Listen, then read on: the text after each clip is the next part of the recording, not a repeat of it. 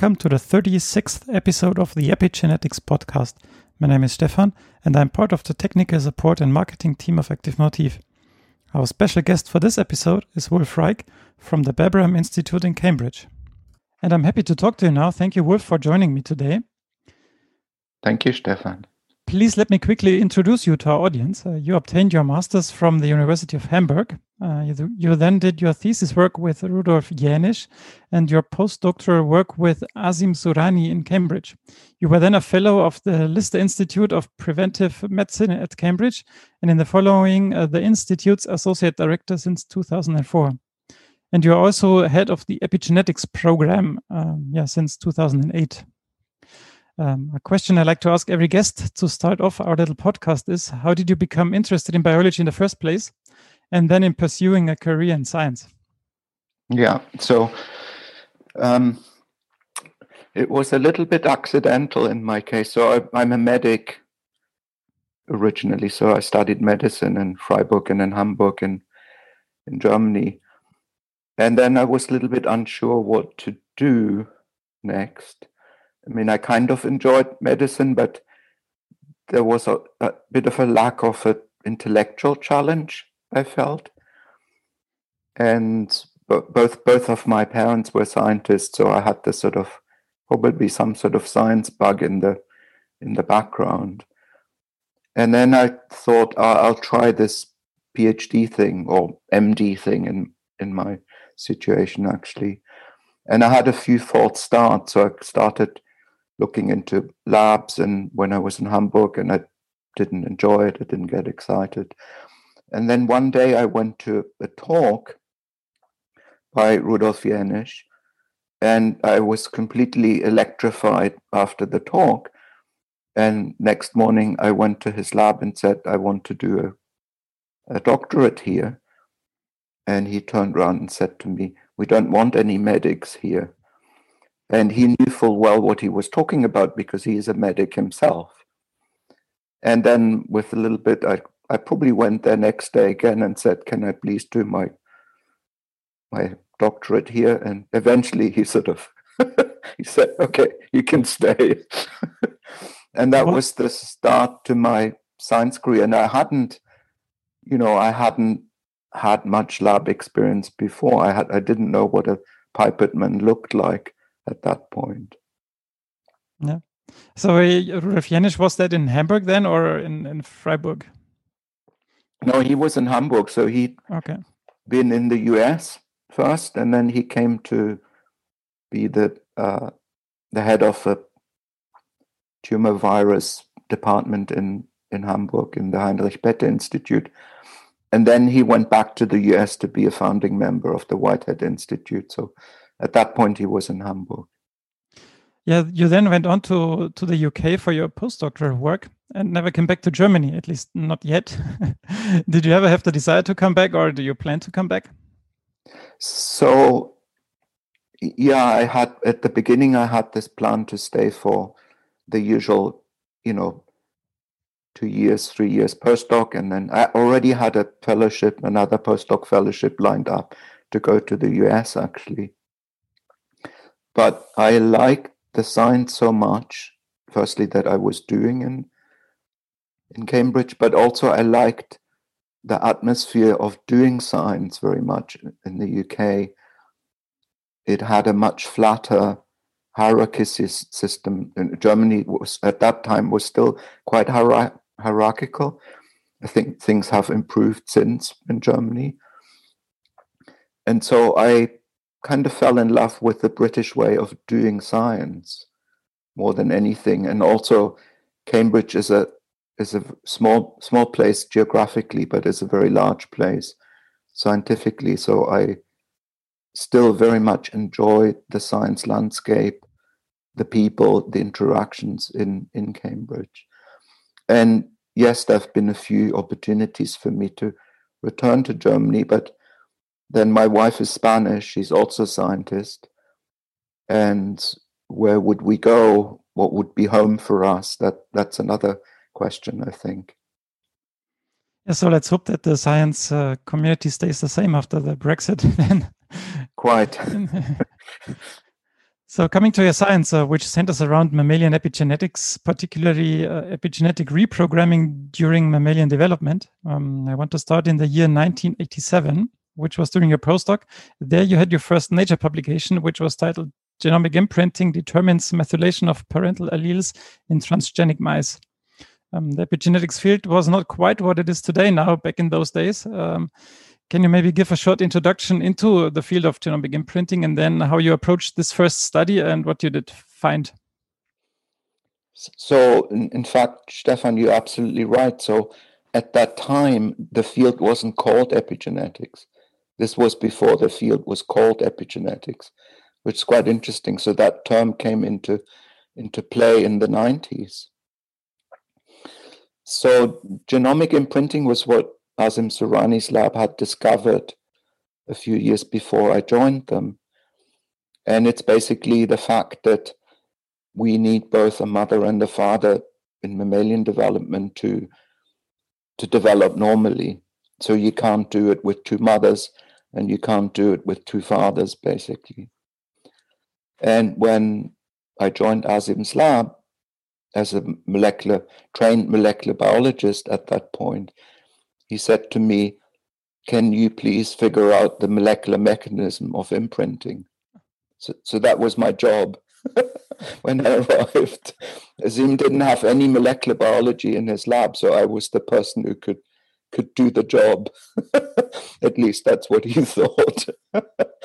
and so in the paper, basically what we did, we looked at transgenic mice and we found a transgenic mouse strain that displayed all the properties of imprinting, namely that the transgene, when inherited from mother, was methylated, when inherited from father, was demethylated. And that could be switched. So if the transgene in the next generation then came from the other parent, it switched around again. So that showed you that there was heritability for one generation and, and indicating parental origin, but you could also, uh, you know, erase the epigenetic state again. And, and those are the key properties of all epigenetic systems is that there is an element of heritability, somatic heritability, maybe transgenerational heritability occasionally, as an imprinting, one generation heritability, but also the reversibility of the epigenome is incredibly important and incredibly exciting for things that we're, we're, we're thinking about now, for example, like aging, the epigenetic, epigenetics of aging. So the, the main factor that uh, conveys this heritability and this plays a role in this uh, genomic imprinting uh, yeah, at first was thought to be a DNA methylation, right? So you also um, looked into that. That's um, right. Um, yeah. So what kind of methods did you, did you use at that time, and uh, what's the role of the methylation then?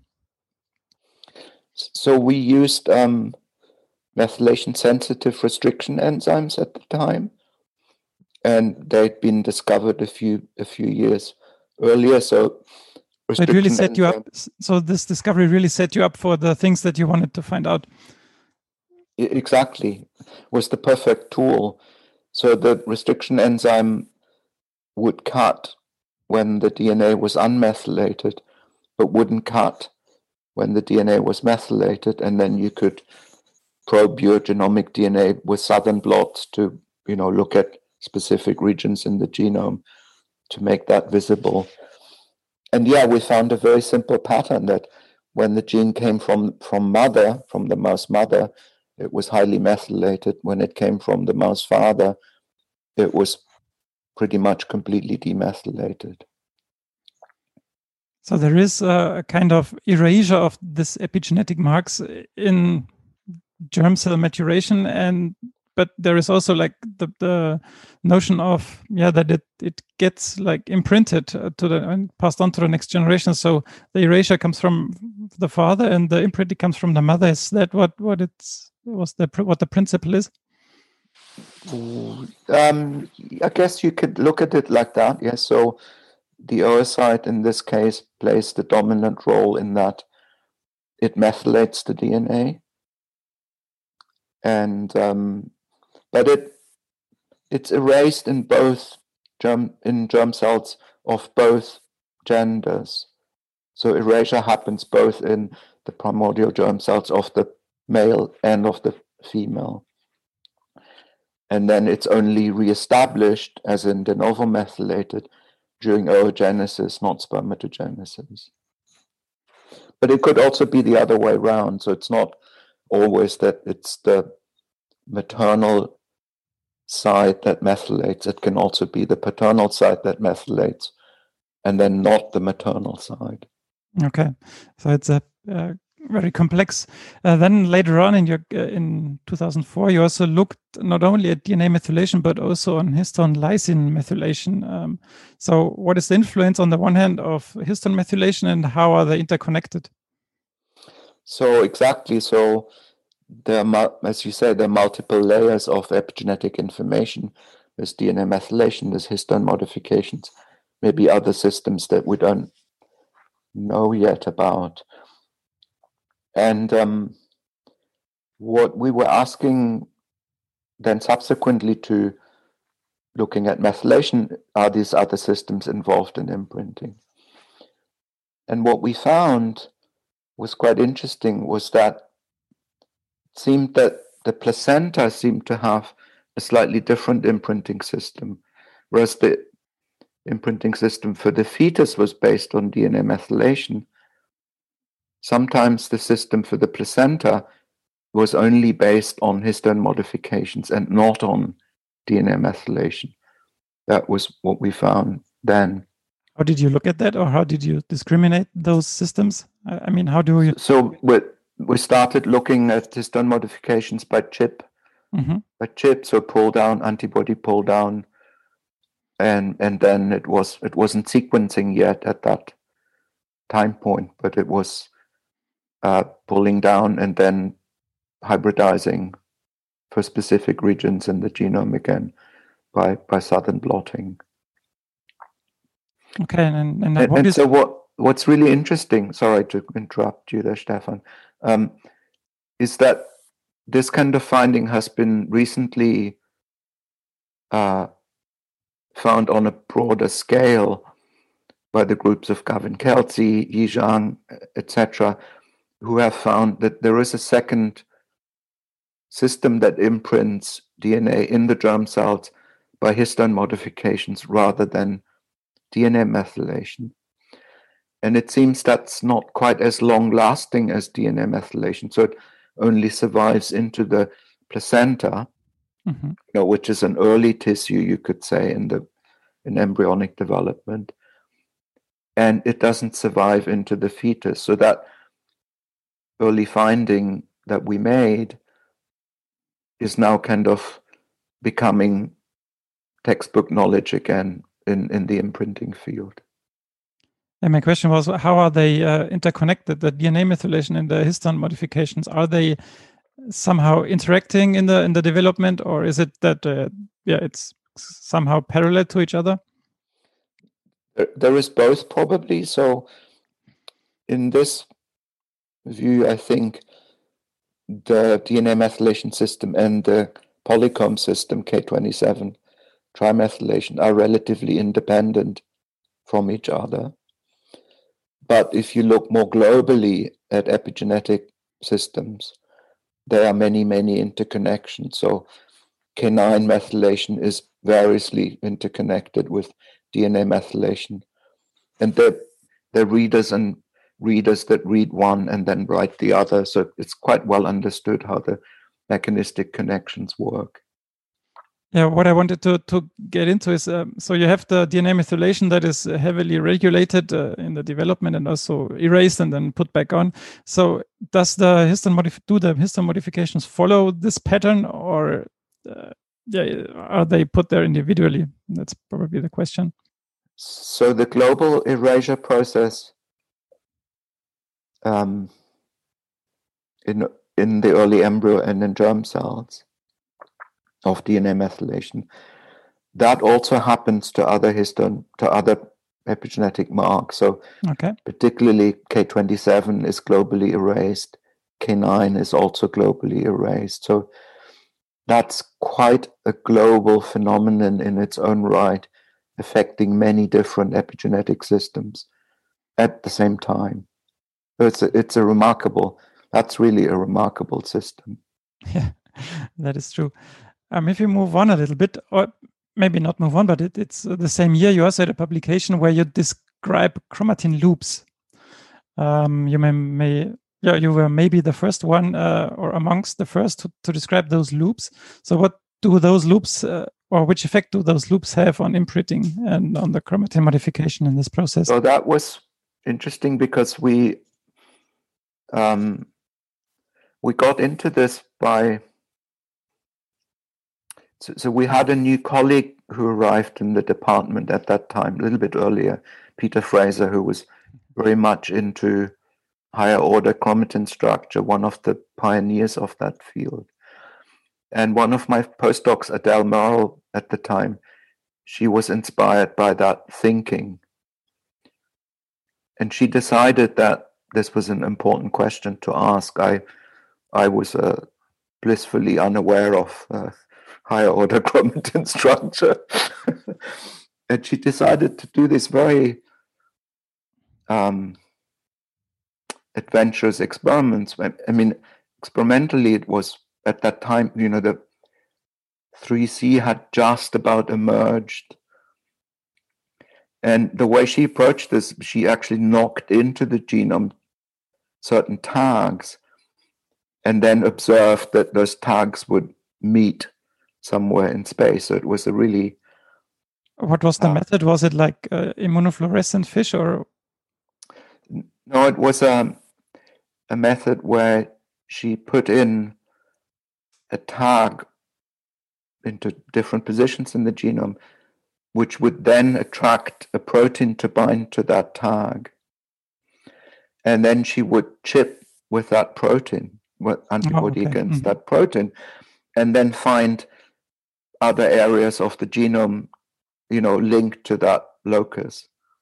So it was a very, very imaginative experiment that she did and worked out in the end. And the result in the end was that there were certain elements in this complex imprinted locus, IGF2 and H19, that loop together differently on the maternal allele to the paternal allele and this enabled enhancers to connect with one gene on one of the parental chromosomes and on the other parental chromosomes to connect with the other gene.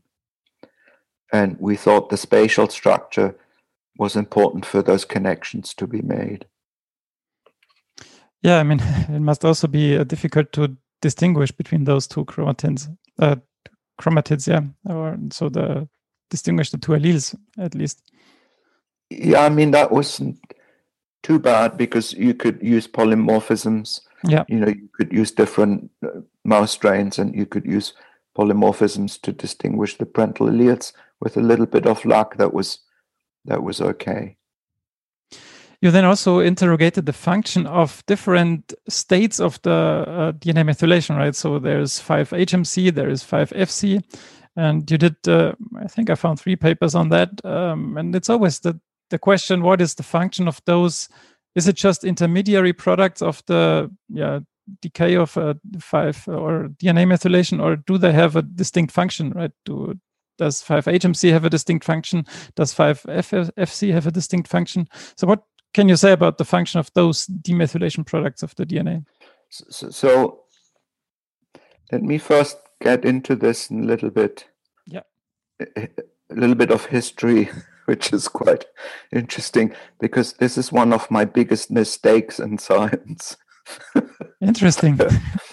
and the big and that mistake was that in when was it? Let me in the 90s we started to think about the possibility of other modifications of methylcytosine, specifically oxidation derivatives. And when I say we, this was Adrian Bird and myself think, beginning to think about this.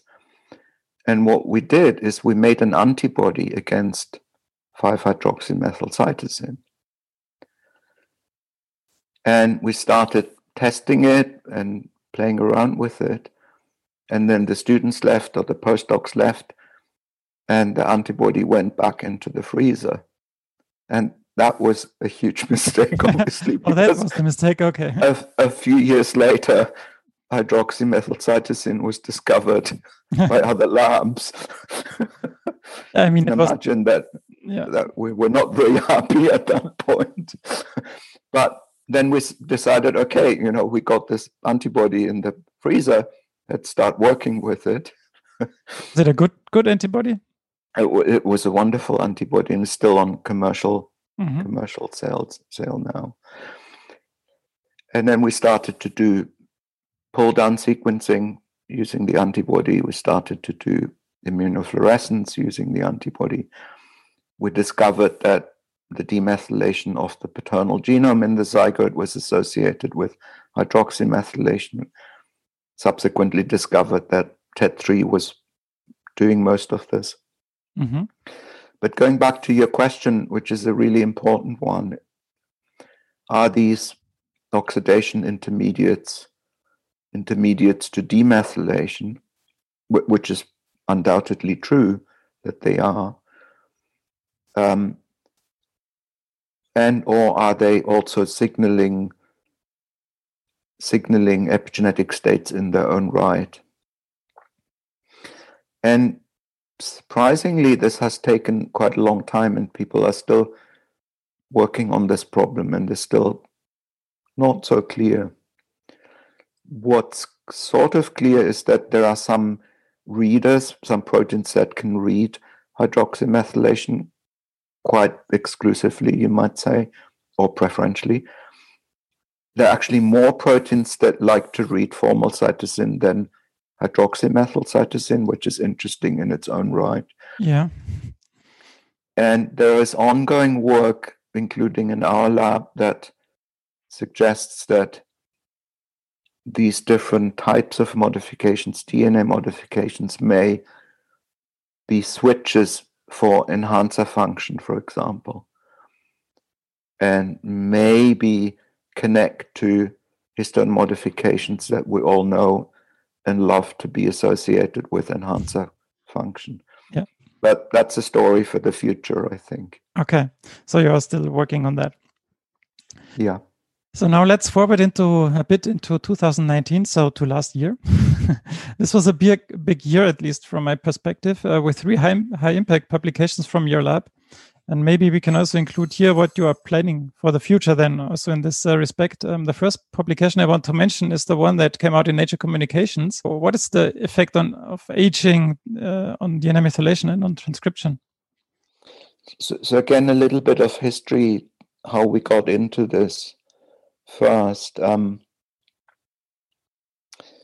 so our sort of entry point into that field was to get excited about the so-called methylation aging clock.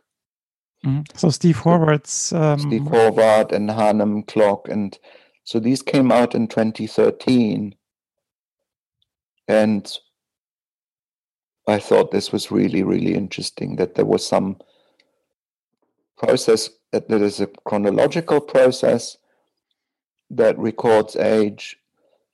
These are the best biomarkers of aging that, that we have.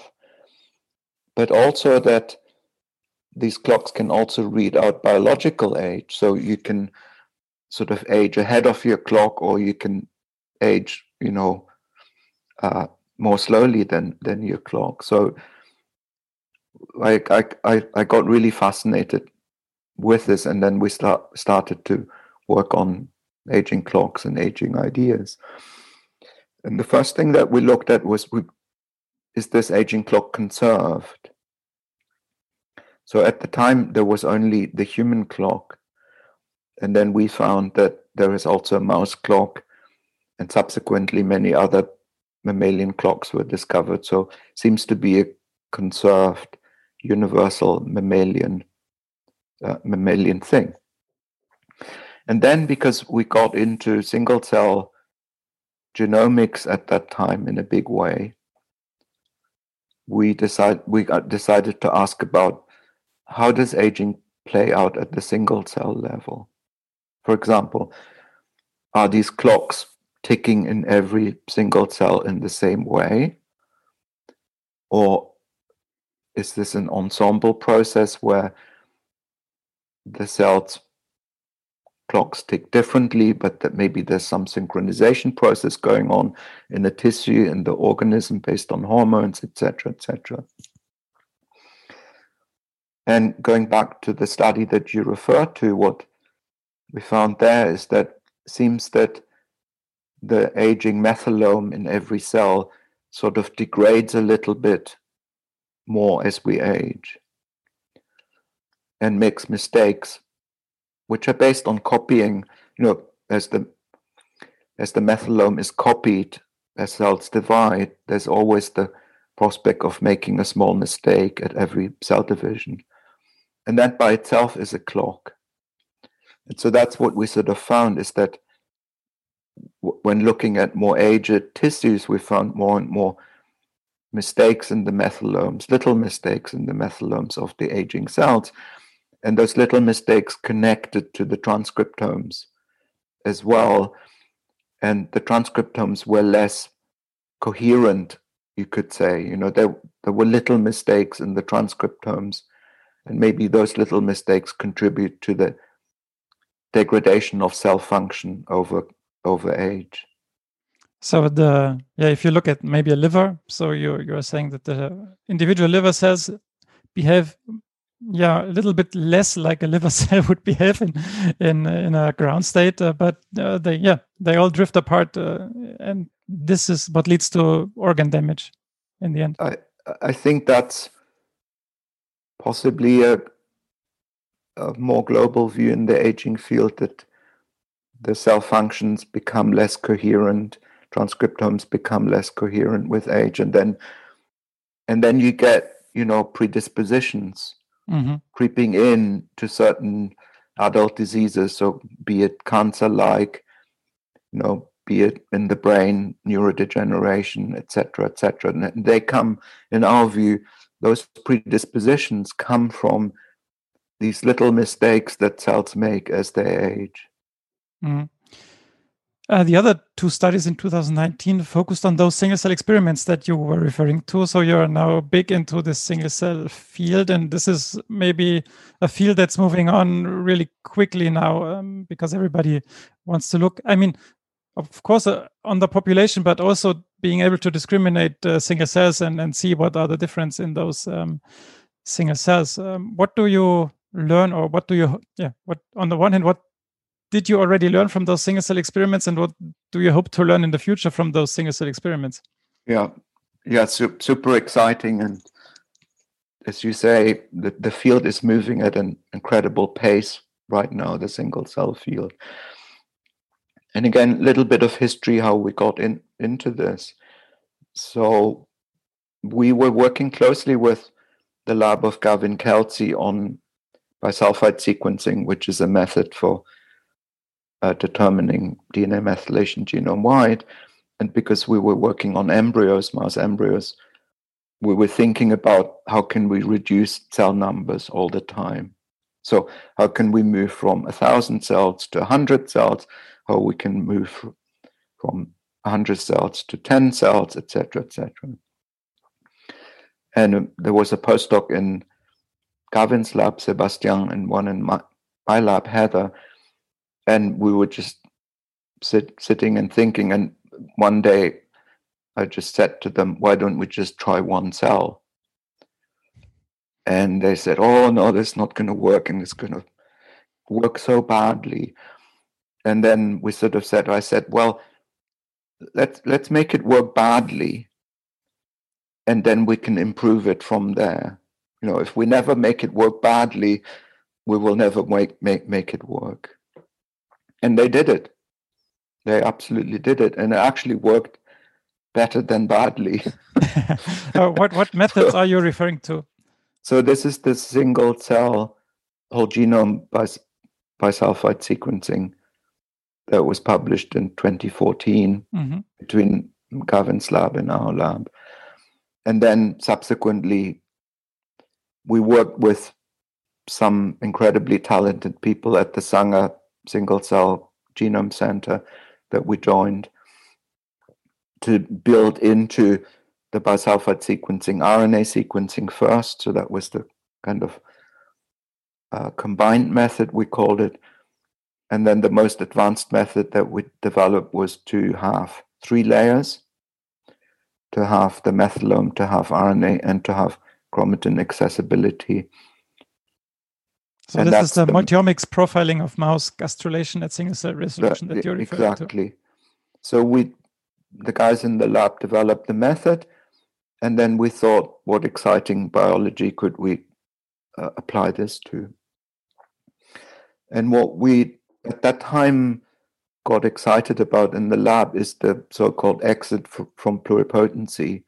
So where the epiblast cells are slowly beginning to think about differentiation going into the future. And the big things that they're beginning to think about is the three germ layers emerging, so the mesoderm, the endoderm, the ectoderm, and gastrulation. So we thought these are small cell numbers. We can handpick the cells at these at these stages as embryologists, and we can apply this lovely new method to this problem. And what we found was quite astonishing because we found that the mesoderm and endoderm. So, what we found is that the, the global dynamics of this process is determined by enhancer epigenetics. There's nothing interesting going on in promoters or other areas of the genome as far as we can tell by now. Everything interesting was going on in enhancers, and there were thousands of enhancers that were demethylated and became accessible in the endoderm and the mesoderm.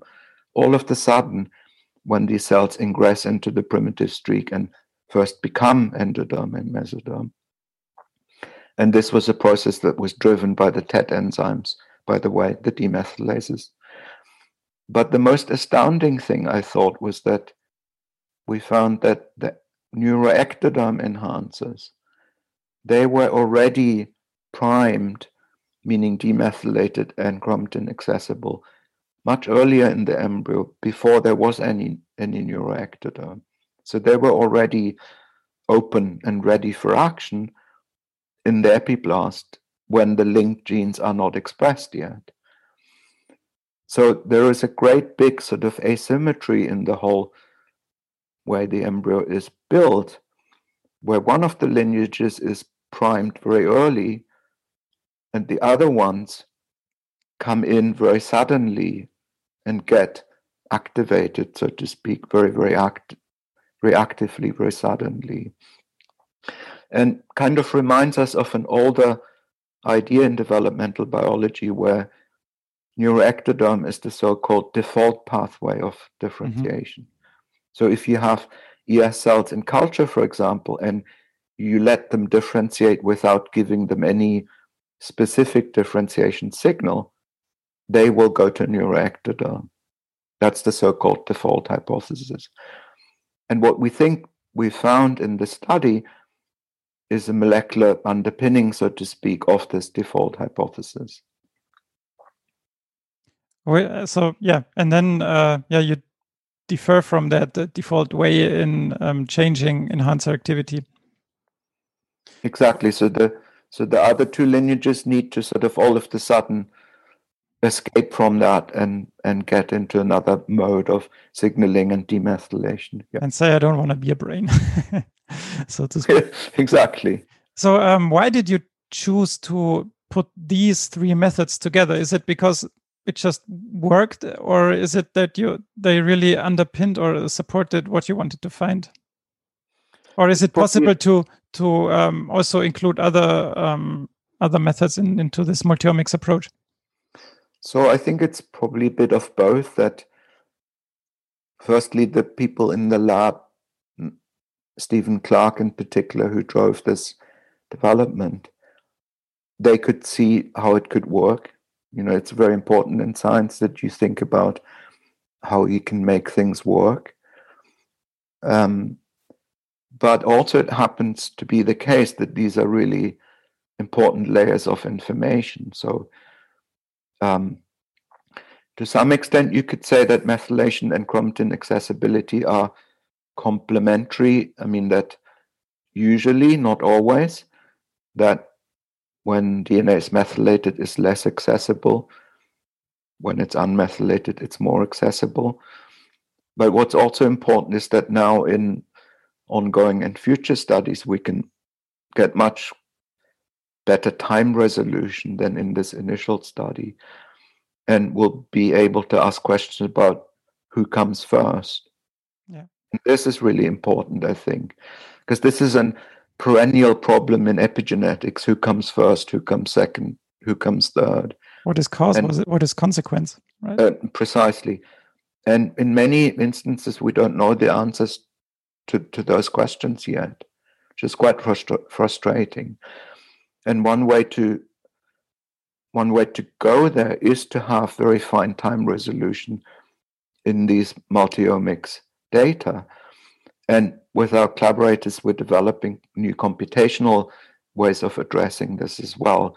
And now we have ways of asking does an enhancer demethylation come before its chromatin opening, come before its transcriptional activation, for example, or other, you know, whatever sequence you want to you want to discover. So I think that's that's coming next. And then together with that, there are also now methods for epigenetic editing more genome wide. So you can then go in and say, if I now very specifically block this enhancer demethylation in vivo, what are the consequences on lineage development of that very specific manipulation? So that's super exciting now to ask these very, uh, as you say, causal questions in epigenetics. Yeah. And we will be uh, exciting to read about that in the future. Um, to finish off this interview, I have two more general questions. Um, the first one would be: uh, Did you at one point? I mean, we, you already said that there was a mistake in your career that you maybe would have liked to avoid. But did you at one point also face a situation that you reached a dead end and did not know where to go, or was it always like super exciting and uh, you just didn't know how, what hand should do what? Um, so, are you asking about? I'm asking so, as in you you're reaching some sort of place and then you don't know where to go. I mean, I don't mean it in a local sense, but uh, like in you, you're you have ideas and uh, you try this, you try this, you try this, and everything doesn't work out, and then you you're kind of stuck and do not know where to go next or what what your next step could be but I guess as a scientist, you always have ideas that that you can try and then move on in your your field. I I think so. I mean, yes, of course, we all as scientists experience this. That we try one thing, we try another thing, we try a third thing, and and they don't work. But but often that means that your hypothesis was incorrect to start with, and then once you've disproved that hypothesis which is great, then you can start with another hypothesis. And usually that gets you out of the tight corners at some point. But what has happened, and maybe related to your question, is that we have made big changes in the lab of our general directions. So if you look back, we started working on imprint, on imprinting. Then when together with our collaborators, particularly Jörn Walter, we discovered the genome, the global epigenetic reprogramming. We started to work on that almost exclusively, and we moved out of imprinting at that time point. And then we started, beginning with the single cell technologies, we started to work on exit from pluripotency and early gastrulation, early organogenesis now. And then again, with the aging thing, we got excited about the possibility that aging is reversible because epigenetics is a reversible process. And so we got excited about that. So I see my my journey in science as a also one of changes that happened sort of I mean, I haven't counted the years.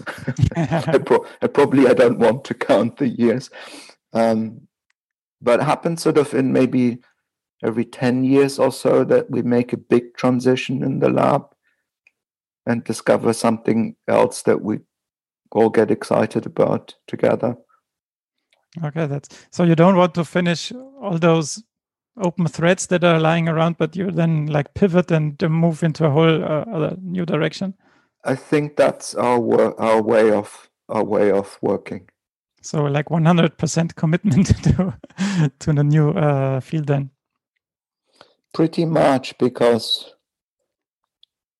because you you know you you work as a group and you get excited as a group and there needs to be momentum so we we're very much into collaborative spirit and working together as a group and so there needs to be a a sort of shared goal in a in a way of move of how we move forward. Yeah. That's how yeah. we work. Yeah, I think that's very important because uh, otherwise you you yeah everybody's uh, their goal is to to move forward with his own career or her own career, and uh, to have such a team spirit, I guess, is a is a really good thing to have. So in the last uh, I think it's now 40 minutes. We have taken a journey through your scientific career. Um, can you maybe give a short summary about your most important findings or something that we might have missed in this interview and you still want to share? Um, I think we talked about some of the important findings. Um, I mean, maybe a sort of slightly sober reflection on where we are with COVID right now. Although you, know, you may not want that at the end, but it's also an interesting thing. So it brings into sharp focus what we like and enjoy about science. So the thing that I miss most right now, I mean, first of all, to say that I have also now taken on the role of acting director of our institute because our previous director sadly died from from COVID actually. that's and so my time is now split roughly 50% between the science and the lab and and helping to run the institute. But the thing that I miss most about the science is to share the share the work and share the success and share the enjoyment. And you kind of realize how much things mean when you miss them a lot. And that's one of the big things that i'm struggling quite a lot is that you know we we enjoy what we do together in the lab as a group as a as people and we see people grow in that process and and progress through their careers.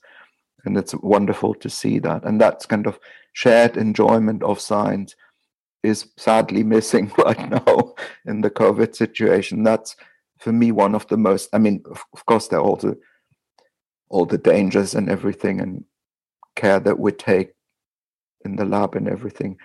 But that's the thing that i miss most right now so I think you will also have like the virtual uh, uh, seminars in your lab and virtual hangouts and, and things like that to, to just resemble kind of this normal situation. Yeah, yeah, we do. I mean, we're also fortunate enough as many places that we're now in the wet lab, I would say 50% back to, mm-hmm. well, not normal. We can't call it normal because this distance, people wear masks, etc. It's not normal.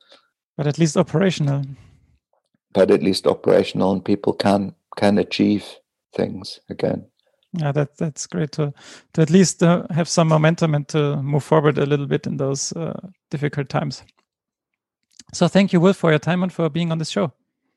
Thank you very much stefan. I enjoyed the chat. This was the 36th episode of the epigenetics podcast. Thanks for listening. I hope you enjoyed it Please rate, review, and subscribe to our podcast so you never miss an episode. We are happy to receive your feedback on Twitter, Facebook, or LinkedIn. We will read all your reviews and comments and give you a shout out on a future episode. If you have any further questions, you can also reach me at podcast at. For more great epigenetics content, check out the Active Motif blog, Motivations, at activemotif.com slash blog. Thanks for listening and stay tuned.